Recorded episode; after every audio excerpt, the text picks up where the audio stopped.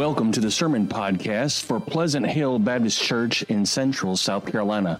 We thank you for taking the time to listen to this message from the Word of God, and we pray that God will both bless you and speak to you as you listen and apply His Word to your life.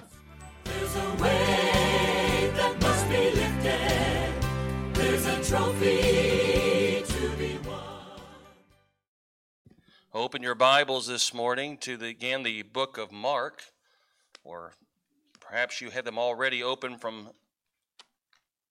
Mark reading, but Mark chapter 8. We're going to read that again in just a moment. I do want to wish you a happy Palm Sunday. Palm Sunday, of course, celebrates the entrance of Jesus. Uh, I, I like to use the word coronation. I don't know that's quite the right word because they did not make him king, but they were welcoming him in as the king when they laid down the palm branches and he rode in on a donkey, and that is the Sunday before Easter. And so we celebrate Palm Sunday. It also begins Passion Week, what is known as Passion Week, the week of Passion of Jesus. And I'm not preaching on Palm Sunday this morning. I'm going to continue preaching in the book of Mark, where we have been. And next week we'll shift a little bit uh, to the Easter or resurrection story of the empty tomb. But I do want to just share with you, for those who don't know, or just remind us that it is Passion Week. And I, I pray that I pray that God speaks to you every day and reminds you every day of what He's done. I, I pray that He reminds you every day and that you tell others every day or live out every day the power of the resurrection and what Jesus Christ did on the cross.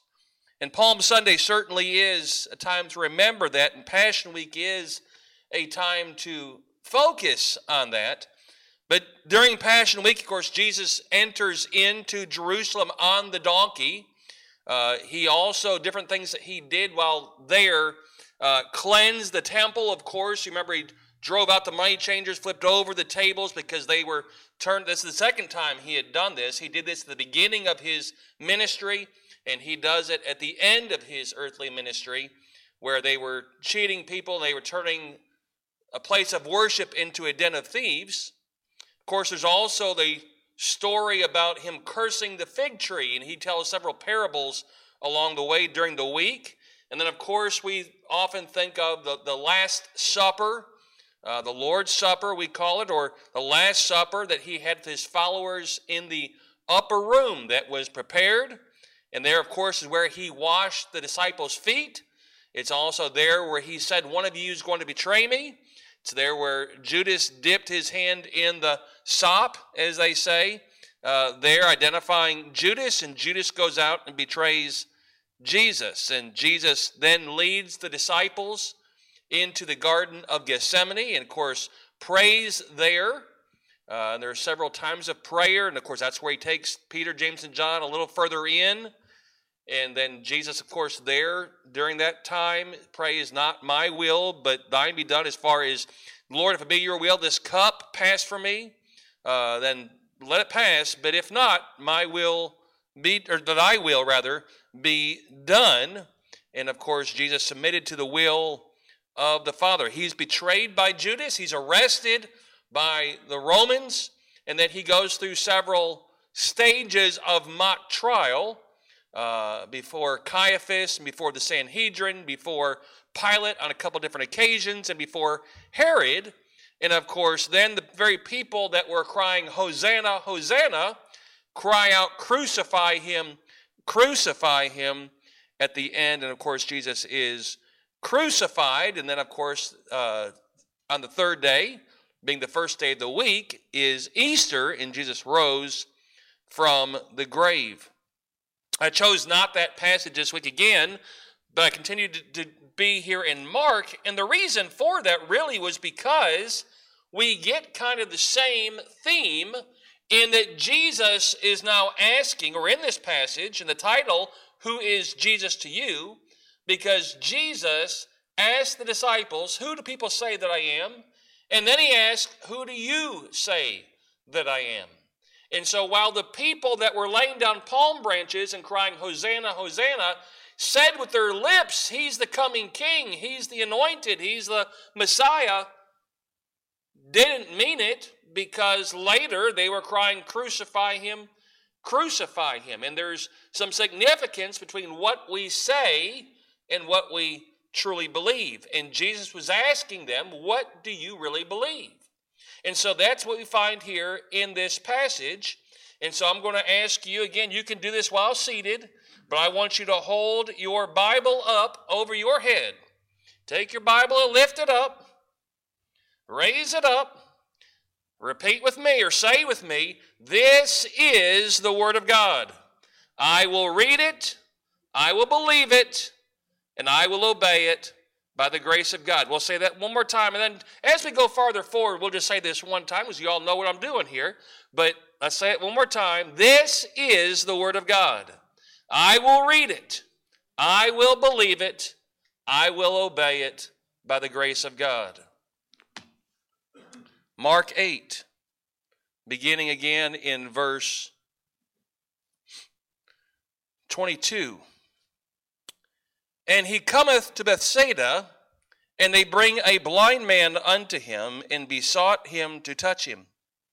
And he took the blind man by the hand and led him out of the town. And when he had spit on his eyes and put his hands upon him, he asked him if he saw aught. And he looked up and he said, I see men as trees walking. And after that, he put his hands again upon his eyes and made him look up. And he was restored and saw every man clearly. And he sent him away to his house, saying, Neither go into the town, nor tell it to any in the town. And Jesus went out and his disciples into the towns of Caesarea Philippi. And by the way, he asked his disciples, saying unto them, Who do men say that I am? And they answered, John the Baptist.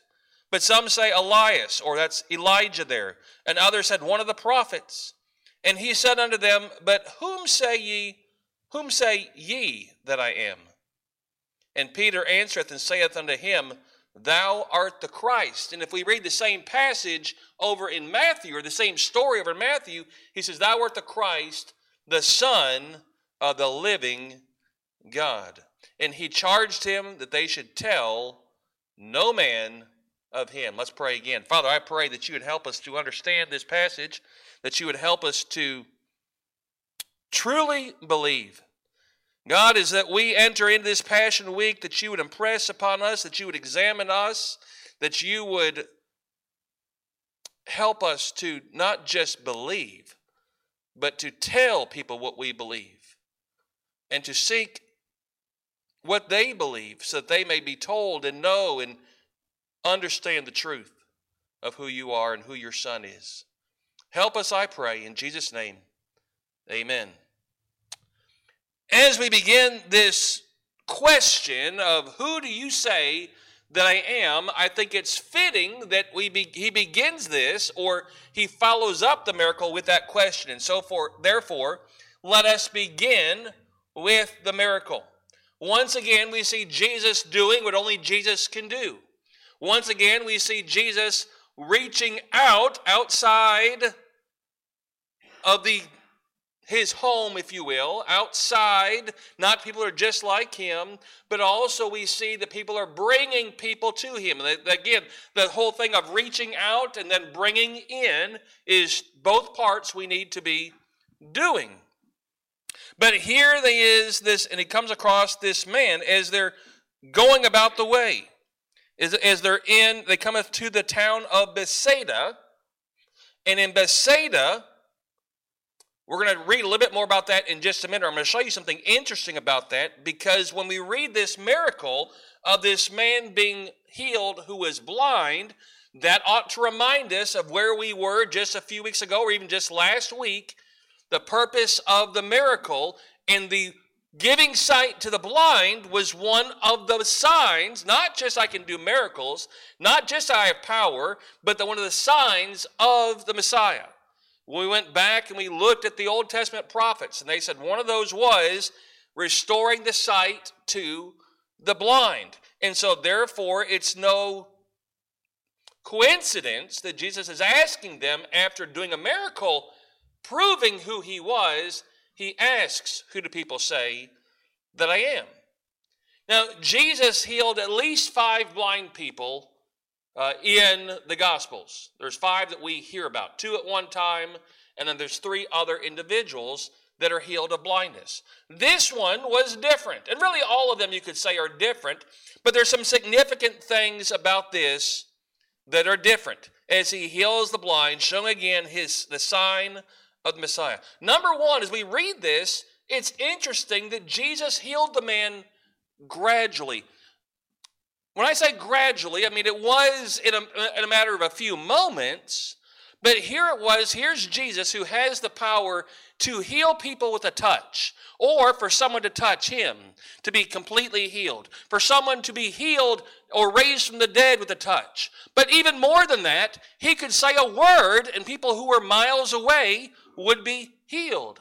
And so now it's interesting to me that here we have a man who is being healed not at one moment, and it's almost like he partially heals him and then he continues until he's fully healed. Why? Why? Why do we see this? And I think when we're reading our Bible, we ought to say, that's interesting. Why did Jesus do it that way? Not that we don't believe Jesus did it that way, but simply there must be some significance to this. And there's some things we can know for sure. There's some things we can say, well, we can't know for sure. And ultimately we just say, well, that's how he did it. But could it have been because of a lack of faith in the city around him? There are some scholars that say, well, in Bethsaida, they were particularly short in their faith. And I'm going to show that to you um, in just a moment. But perhaps it was the lack of faith around him. Now, we know that Jesus went into some places and could not do many miracles because of their lack of faith. But I don't know that that revolved around the lack of faith of people surrounding as so much as lack of the faith of the people that were seeking or that had the problem. Or could it be that the spiritual condition of the man himself was in such array or such out of step that it was a gradual process. Well, that doesn't make any sense to me either, because Jesus certainly can heal anybody at any time. Jesus was part of, or the author, if you will, of creation. All things were created by him.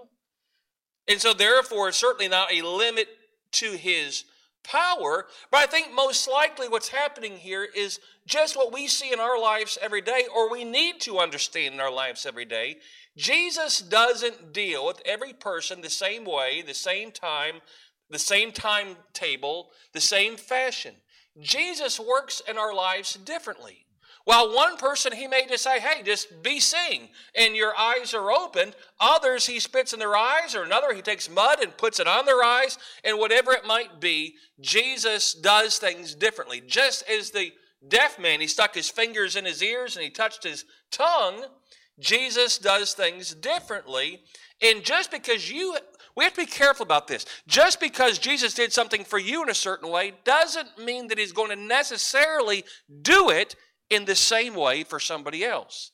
Doesn't mean that he can't heal somebody, doesn't mean that he can't meet a need, doesn't mean that he won't meet a need, but it doesn't always happen the exact same way for everybody. Now, when it comes to salvation, he cleanses the sin the same way, every time as far as you're saved, it's because what Jesus did on the cross, and therefore you are fully forgiven of sin. But in the miracles he's doing, it wasn't the same from everybody. It's also different because this person was not blind from birth. We saw previously a man who was blind, and there are places where Jesus healed somebody that was blind from birth. This person apparently was not. You say, well, preacher, how do you know that? Again, this is where we look in the Bible and we read, and then we can say, well, this is what I think. All right, this is what the preacher thinks. The reason I think he was not blind from birth is because he knows what a tree looks like. He knows what a person looks like. When we read it, it says he touched. He, he, he looked up and he said, "I." Verse twenty-four. Uh, he put his hands on him and he asked me if he saw aught. In verse twenty-three, and in verse twenty-four, he looked up and he said, "I see men as trees walking. In other words, they were blurry uh, I, I can see images of people walking, but they look like just big, great tree trunks walking around. I can't see features, is the idea of what he's saying. Well, how does he know what anybody looks like unless it's something where he lost his sight due to a sickness, due to a sin, due to a disease, whatever it might, some kind of accident? We don't know. But apparently, he had some form of sight before because he knows what things are supposed to look like or identify what things are. And then, of course, Jesus does continue and heals him and heals his sight. There's something else that's interesting, and this is where I think there's some significance between this point and then the question that Jesus asks. He takes him out of the city to do this. Now, he takes the man out of the city of Bethsaida. Why? Most everybody else, he healed them right there in the city, or right there where they're at, he healed them.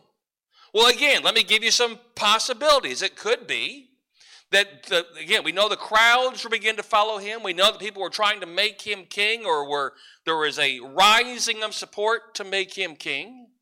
And maybe he was taking him out of the city to avoid the crowds, to avoid the attention. That's why throughout the Gospels we see him telling people, don't tell anybody that I healed you, because he realizes that as more and more people realize who he is or who he might be, then therefore they're going, they're going to get it wrong, thinking he's going to come and be king now, and that's not what he came for. Uh, we don't understand this a lot of times as Americans. But in Judaism or Jews, they had been taught or believed, rightly or wrongly, it had been taught them that when the Messiah came, he was going to come and set up his throne then. He was going to throw off the shackles of the oppressors then. And so, therefore, the Jews of that day thought the Messiah is going to come. He's going to throw off the Roman oppression and he's going to lead us back to greatness as a nation. And that's not what he came for the first time. That's what he'll come for the second time, and he will set up his kingdom and rule and reign for a thousand years apiece, and then he will rule and reign after that forevermore. But the Jews thought this is what he's coming for, and so therefore he was avoiding the confusion by taking him out of town. That could be one possibility. But look with me, this is where, as you read your Bible, Start tying things together, connecting dots. Look with me, hold your place in Mark, but look with me back in Matthew. When you read the name of a town, as you're reading through your Bible, I encourage you make notes, and there's different ways you can do that. But again, notice when you see a city or you see a phrase repeated or whatever it might be, write that down. But in Matthew chapter 11, we see something said about the city of Bethsaida. In Matthew 11, we see this in verse 21. Woe unto thee, Chorazin! Woe unto thee, Bethsaida! That's the same city where, that, where he took him out of. For if the mighty works which were done in you had been done in Tyre and Sidon, they would have repented, repented long ago in sackcloth and ashes. But I say unto you, it shall be more tolerable for Tyre and Sidon at the day of judgment than for you. And thou, Capernaum, which are exalted unto heaven, shalt be brought down to hell. For if the mighty works which had been done in thee had been done in Sodom, it would have remained until this day. But I say unto you that it shall be more tolerable for the land of Sodom in that day than for thee. Now, Tyre, in Sodom, we can, we can, we're not, I don't have time to get into all that. We know what Sodom is. We know what they were, how they were destroyed along with Gomorrah. And the point is this Jesus is saying, the city of Bethsaida has had so much evidence of who I am, and they have rejected and rejected and rejected. And so, therefore, it's reached the point where I'm not going to give any more signs to Bethsaida. They've been judged. I'm not going to reach out to them anymore. And he said, well, wait a minute. Why wouldn't he send this guy back in Bethsaida to be a witness? Because he had already been rejected. It ought to alert us to the fact that there are people in this world, and I pray that none of us ever If you're sitting here in the sound of my voice, come to the point where God has said, I have knocked and I have knocked and I have knocked. I've given you sign after sign after sign. You've had opportunity after opportunity after opportunity, and that's it. It's done. No longer will you have an opportunity. Don't let that day come for you if you've not chosen Jesus yet. Don't let that day come for you. But that's what was going on here, and that's why he took him, or at least in part, why he took him out of Bethsaida. You say, Well, preacher, are you sure of that? I'm pretty sure. Now, again, I can say this is still my opinion, but I'm trying to warn you because in a moment, Jesus is going to ask, So who do you, disciples, say that I am? And he's asking you today, church member, church attender, who do you say that I am? Because if we go back to Mark 8, we see this. Not only did he take him out of the city, but he said, Don't go back into the city. Look if you would. And he went down, and it, sa- it says in verse, um, restored his sight, and the man saw clearly, and he sent him away to his house. Apparently, his house was not in Bethsaida. Apparently, he didn't live in the village. He says, But don't go into the town nor tell it to any in the town. Now you say, well, that's because he didn't want to cause a crowd. I think it's because of Matthew chapter 11. You're not going to get any more signs. I don't want you to go back and tell them. Now, friends, we got to be very careful. There are some people that we tell and we tell and we tell and we tell, and they reject and they reject and they reject and they reject. Now, we're not God, and so we don't know they've reached that point. So therefore, I'm not going to tell you, well, just stop telling them. They've had their chance. No. I don't think that's what the message for us today. But understand this. You know who some of those people are, not knowing whether they've reached that point of no more signs for them, but you know there are people in your family, in your neighborhoods, in your workplace that you cross paths with that they have rejected or rejected. They don't want to hear it, they don't want to know about it. And my point is this not that we shouldn't keep telling, but don't pull your hair out. Don't bang your head against the wall. Yes, tell. We don't know whether they've reached this point or not. We're not the ones that say, okay, they've, that's it, no more for you. That's not our job. Our job is to tell. But I also understand that there's a point where we get to where we're just, man, I just get so frustrated. Don't allow yourself to get so frustrated that you blow your testimony, blow your cool because you've gotten to a debate with somebody who's had clear opportunity to hear the truth over and over and over and see God working over and over and over, and they still reject.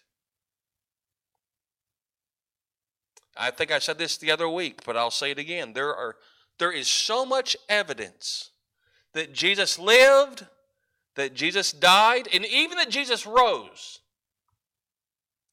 that w- there are people that don't want to be convinced. It's not a matter of not enough to convince them, it's I don't want to be convinced because if I do, that changes everything. And in that light, can I just give you a new tool for sharing a testimony or witnessing to people? Something else that I'm starting to use, I, am going to try to give you some more of these, and I ask people, I think I've shared this before, I'm going to share it again. I'm going to give you a couple very quickly. One, when you are sharing about the good news of Jesus Christ, I often, do, I often will do this. I will say, someone says, Oh, yeah, I'm a Christian. Well, tell me how you got saved, or tell me how you came to Christ. Because people that are Christians love to tell how they came to Christ. If you're a true believer, and I come up to you and say, I'm not questioning whether you're saved or not. I'm simply saying, well, that's wonderful. How did you get saved? I love to hear testimony of how somebody got saved. If you come up and ask me, I love to tell about how I was in revival when I was 12 years old and how God spoke to me and I realized I didn't know for sure that I was saved. I love to tell that. And so do you. I'm sure you, if, if you know you're saved, you love to tell. But then if somebody, it's either somebody doesn't want to tell, or if someone tells then they're like, well, I grew up in church. My mom and daddy uh, took me to church all my life, and I just know I'm on my way to heaven. I say this if that's not how you get to heaven, would you want to know? Would you want to know? And if God is working in their heart, they no, that's not right. Yeah, I want to know. And you can tell them how they can know. If they say, No, I don't want to know, I, that's how it is, and I don't, then at that moment, there's no sense in really wasting your breath. The other thing is this when someone says, Well, I don't believe that, or I'm not convinced of that, ask them this question about Jesus being the Son of God, if Jesus being the only way to heaven. And they say, I'm just not convinced of that. Just say to them this if I could prove to you 100% without doubt right now that it was true, would you accept Jesus? Would you accept it? If I could prove it 100% without a doubt. If they say, well, no, then they don't want to know. And as you know, good to go continue to bang your head against that. Well, that doesn't mean don't go back and tell them again later on. Doesn't mean don't live out your testimony. But my point is this: is trying to determine is God working in their heart. There are people where, uh, and I'll just go ahead and use it. Uh, Landon has a, a, friend, a, a college teammate that he's been witnessing to, and the person has asked question after question after question after question. That's God working in his heart. And then all of a sudden, he stopped asking questions. And all of a sudden, he moved out and moved to help another roommate. And part of it was to help this other teammate who needed another roommate. But I asked Lane the other day, I said, Have you had any more chance to talk to this person? And he said, I, I, he said, I've, I've been around, but he hasn't asked any more questions. We really haven't had a chance to have a conversation. It's because God's convicted him. I believe with all my heart. God's convicted him, and now he's afraid of what might happen. Landon has another roommate who's come to him and said, Hey, I'm no longer Catholic. I believe what you believe. God is God will use you. Just in sharing a testimony, people will come and ask questions. But if they're having trouble, ask them, if I could prove to you, would you believe? Or if what you're telling me and how you're going to get to heaven is not correct, would you want to know? There are ways that we can reach out to people in love, in compassion, but this town no longer wanted to know. They people there had rejected and rejected and rejected. And Jesus said, Don't even go back and tell them. What a terrible place to be. And my question for you leads to this question. You guys are here. You've had opportunity after opportunity there's not anybody in this room that has not had the chance to hear my voice on more than one occasion, or the voice of God on more than one occasion, from the Word of God on more than one occasion. And so the question comes then, it's pointed, who do you say that I am? Now, Jesus started out by asking the disciples in the verses that follow as they're walking along the way in Caesarea, Philippi, by the way, he asked his disciples, Who do men say that I am? So, who do people say that I am? Now, here's the thing. When I'm about to ask you is who do people who do, who do you say that I am? Or that's what Jesus then says. Who do you say? Less important is who do people think? Who do the others? Look at your neighbor for a second. Look at your neighbor. Turn and look at the person sitting next to you.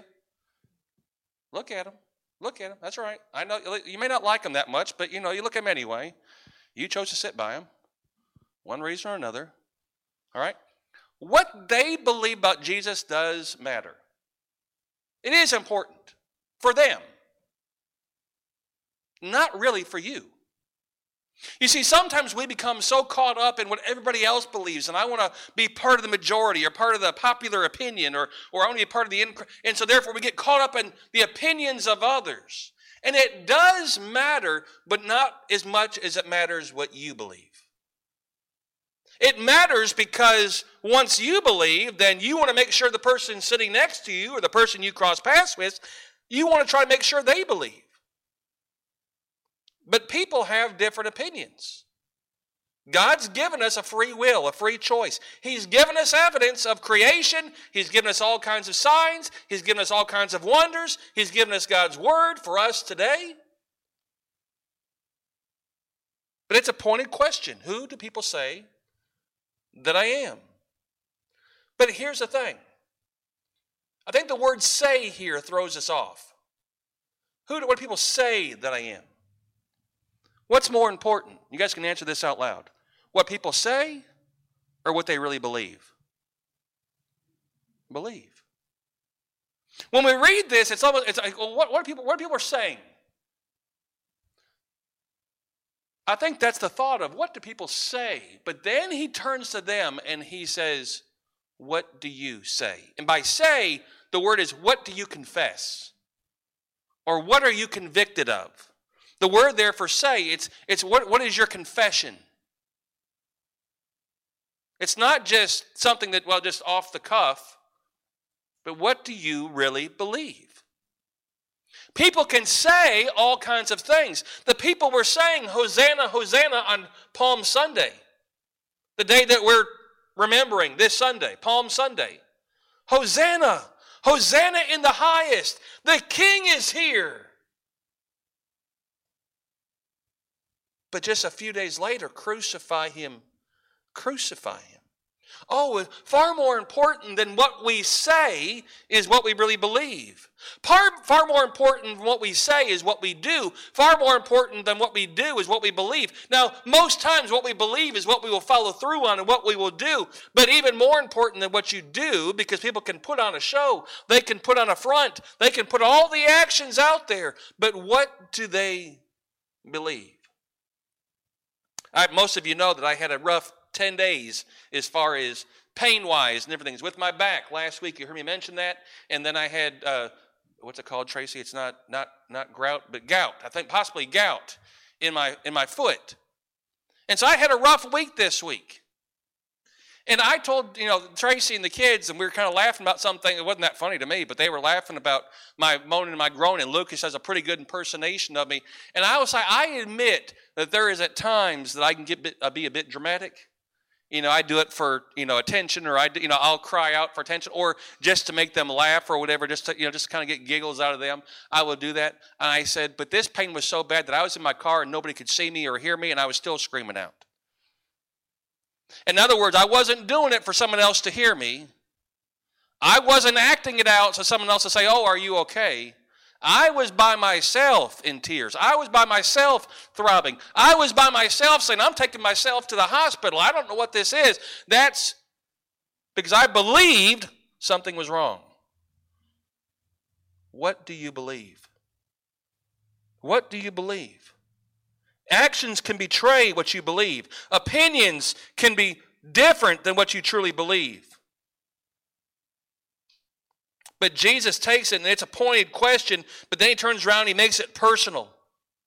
Who do you say that I am? And whether and you're in here today, and whether listen, this may be preacher Jonathan that's verbalizing it, but I'm telling you, as you read this, that's the word of God, and that's God asking it to each of you and I'm not doubting whether you're a Christian or not. God's not doubting. God knows the truth. But, but, but you still need to say, ask yourself, who, who, do, who do I say, who do I believe Jesus is? Good person? Prophet? Miracle worker? Teacher? Example? Fairy tale? What matters is that you believe what Peter believed.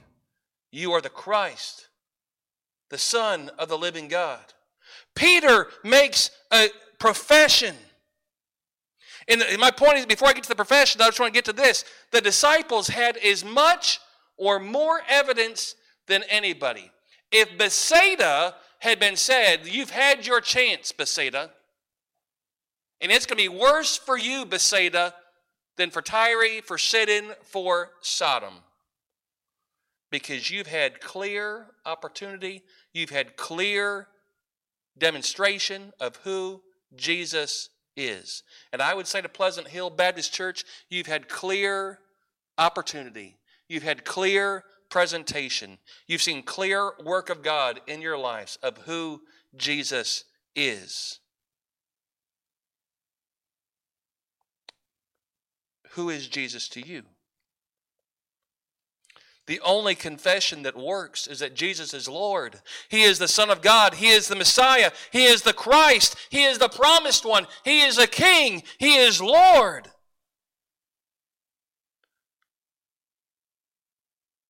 People will sometimes seek truth.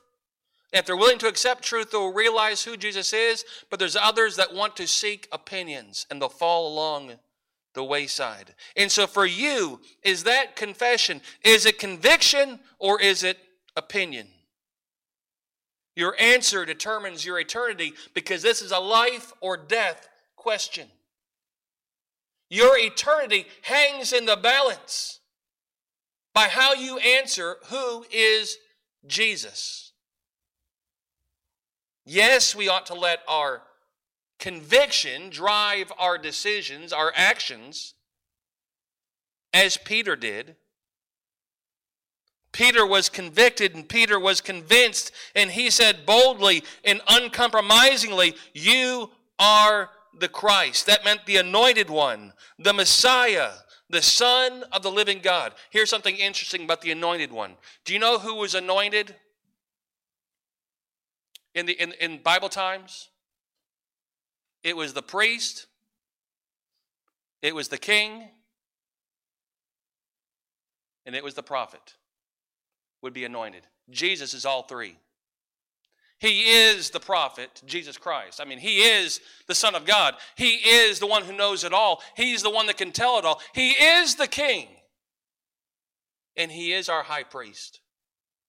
Oh, that's why he's the anointed one. But I'm telling you, he's also the promised Messiah that came and paid the price of sin for you and for me. And I'm telling you, he's the son of the living God because only the son of the living God, the perfect the perfect spotless lamb of God is the only one who could ever be offered as a sacrifice for our sins.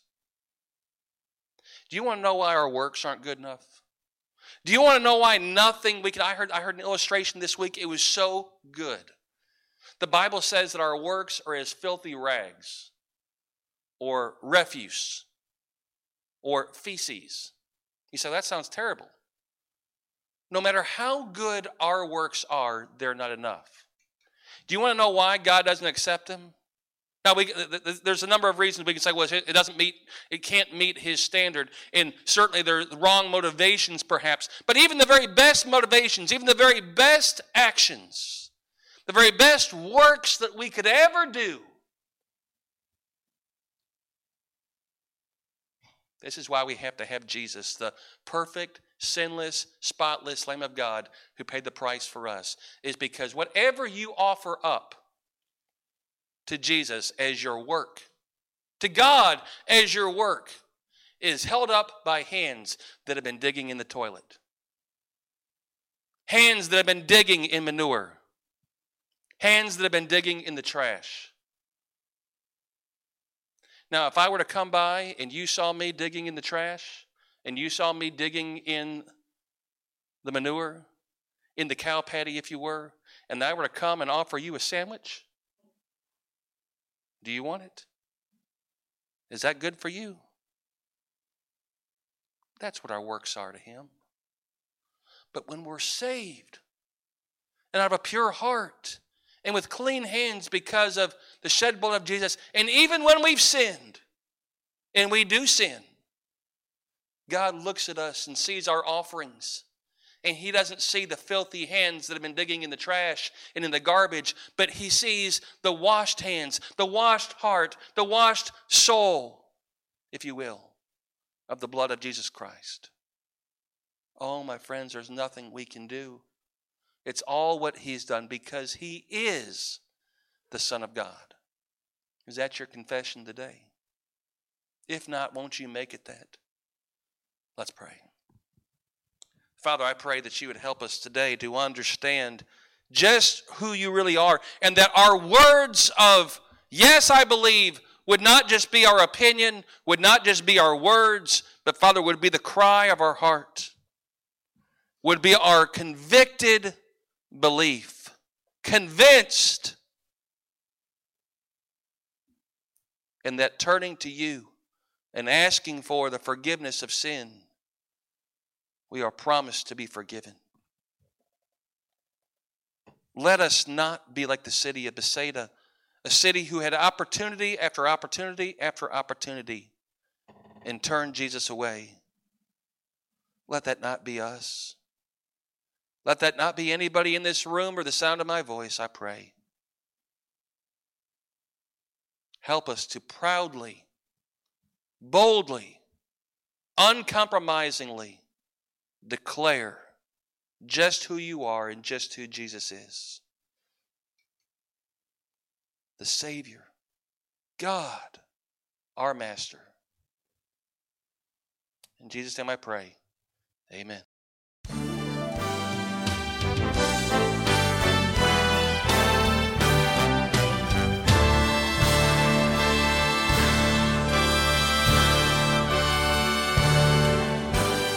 We thank you for listening to this message from the Word of God.